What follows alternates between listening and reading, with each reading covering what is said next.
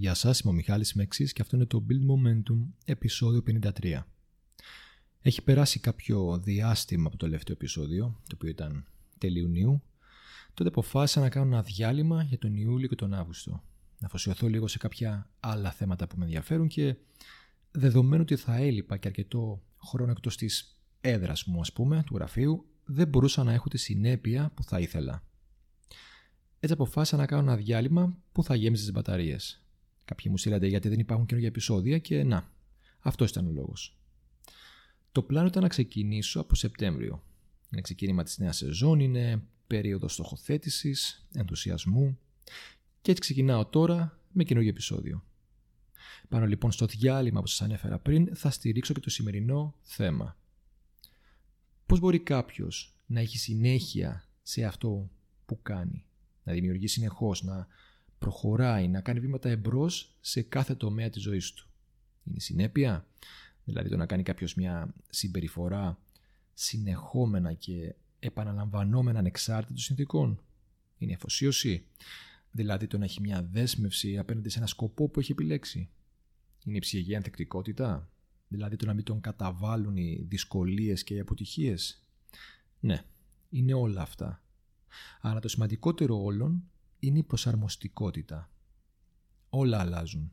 Οι καταστάσεις αλλάζουν, οι άνθρωποι αλλάζουν, οι προτεραιότητες αλλάζουν, το περιβάλλον που ζούμε και αναπτυσσόμαστε αλλάζει συνεχώς. Και σε εξαιρετικά μεγάλο βαθμό οι αλλαγές αυτές είναι εκτός του ελέγχου μας. Θα ήταν λάθος να νομίζουμε ότι μπορούμε να ελέγχουμε τις αλλαγές που γίνονται γύρω μας. Εσύ ο ίδιος αλλάζεις. Η ψυχολογία σου, η γνώση σου, το σώμα σου, οι ικανότητές σου, οι οποίες είτε μπορεί να αυξάνονται ή αντίστοιχα μπορεί και να μειώνονται. Ο τρόπος για να συνεχίσεις να βελτιώνεσαι, να επιτυγχάνεις ανάλογα με τις αλλαγές, με τις μεταβολές του περιβάλλοντος, είναι να προσαρμόζεσαι. Αυτό είναι το κλειδί της εξέλιξης. Να αντιλαμβάνεσαι τις μεταβολές των καταστάσεων, να τις αξιολογείς και να προσαρμόζεσαι σε αυτές. Οπότε κάποιος αθλούμενος θα μπορούσε να πει ότι η απόδοση του έπεσε λόγω του ότι έκλεισαν τα γυμναστήρια το προηγούμενο διάστημα. Ή ότι υπάρχει είναι για τον ίδιο λόγο. Ή κάποιος άλλος θα έλεγε ότι δεν μπορεί να είναι παραγωγικός στη δουλειά του, γιατί δίπλα από το γραφείο του, από την εταιρεία του, κάνουν κατασκευές και έχει φασαρία.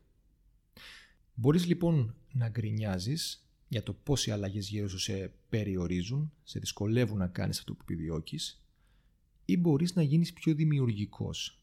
Για να σκεφτείς πώ μπορείς ο ίδιος να αλλάξεις πώς μπορείς να εξελιχθείς ώστε να ανταπεξέλθεις στις αλλαγές αυτές. Να σκεφτείς τι μπορείς να αλλάξεις ώστε να προσαρμοστείς σε αυτές. Και όσο κάνεις αυτές τις σκέψεις, ίσως συνειδητοποιείς ότι υπάρχει μια περίπτωση να είσαι εγκλωβισμένος σε συμπεριφορές, σε συνήθειες οι οποίες μπορεί να λειτουργούσαν για σένα στο παρελθόν, αλλά πλέον δεν λειτουργούν. Ή να είχαν περιθώρια βελτίωσης, τα οποία ποτέ δεν σκέφτηκες λόγω της πίστης σου στις συνήθειές σου αυτές. Στο συγκεκριμένο τρόπο που έκανες προπόνηση ίσως. Στη συγκεκριμένη διατροφή που ακολουθούσες ή στις ώρες που συνήθιζες να δουλεύεις στο γραφείο σου.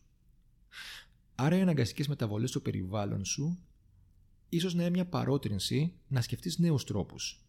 Να σκεφτείς νέους τρόπους που θα σε βοηθήσουν να εξελιχθείς ακόμα περισσότερο από πριν, πριν από τις αλλαγές, είτε αυτές ερχόντουσαν είτε όχι. Βασιζόμενος στο άρθρο Adaptability, Conceptual and Empirical Perspectives on Responses to Change, Novelty and Uncertainty, που σημαίνει προσαρμοστικότητα, θεωρητικές και εμπειρικές απόψεις στην ανταπόκριση στην αλλαγή, στην καινοτομία, στην αλλαγή, την καινοτομία και την αβεβαιότητα των Μάρτιν και συνεργατών, η προσαρμοστικότητα χωρίζεται και χαρακτηρίζεται από τρεις αριθμιστικούς παράγοντες. Το γνωστικό, τον συναισθηματικό και τον συμπεριφορικό. Ο γνωστικός παράγοντας αναφέρεται στην ικανότητα του ατόμου να αναγνωρίσει τις αλλαγές του περιβάλλον του, στην κατάστασή του και το συγκεκριμένο φαινόμενο το οποίο μπορεί να οδηγήσει σε αλλαγές αυτές. Στη συνέχεια έχετε η ικανότητα του ατόμου να προσαρμόσει τη σκέψη του ώστε να αντιμετωπίσει αυτήν την αλλαγή και τις απαιτήσεις που μπορεί να έχει. Ο συμπεριφορικός παράγοντας αναφέρεται στην ικανότητα κάποιου να ρυθμίσει τον τρόπο, την κατεύθυνση και την ένταση της συμπεριφοράς του και να μετατρέψει τις σκέψεις του σε πράξεις. Σε πράξεις οι οποίες θα οδηγήσουν στην αλληλεπίδραση με αυτές τις αλλαγές. Ο συναισθηματικός ρυθμιστικός παράγοντας είναι ουσιαστικά η ικανότητα κάποιου να έχει ψυχική ανθεκτικότητα.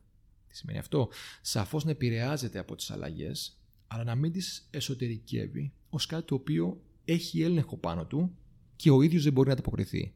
Ή ακόμα χειρότερα, να τις μεγαλοποιεί και να τις κουβαλάει τις αλλαγές αυτές, να τις μεταφέρει συναισθηματικά και σε άλλους τομείς της ζωής του, επιβαρύνοντας έτσι γενικότερα την ψυχολογική του κατάσταση. Οπότε ναι, το πρώτο βήμα είναι να αναγνωρίσεις μεταβολές του περιβάλλον σου. Τι είναι αυτό που έχει αλλάξει και σε επηρεάζει, τι είναι αυτό που σε εμποδίζει στο να είσαι αποδοτικός; Για παράδειγμα, ένας συγγραφέας, ο οποίος εργάζεται στο σπίτι του και ίσως πια δεν έχει έμπνευση ή ησυχία για να γράψει. Στη συνέχεια, να εντοπίσει από πού προέρχονται αυτές τις μεταβολές. Ο συγγραφέας, στην περίπτωσή μας, μπορεί να έχει κάνει πλέον ένα παιδί το οποίο να, να κλαίει, να κάνει βασαρία ή να έχει κάποιους καινούριους γείτονες οι οποίοι κάνουν θόρυβο και δεν τον αφήνουν να συγκεντρωθεί. Να μπεις στη διαδικασία της σκέψης και να βρεις είτε μια λύση στο πρόβλημά σου, εάν είναι στο έλεγχό σου, ή κάποιον τρόπο ώστε να προσαρμοστείς σε αυτό. Το επόμενο βήμα είναι να κάνεις τη σκέψη σου συμπεριφορά.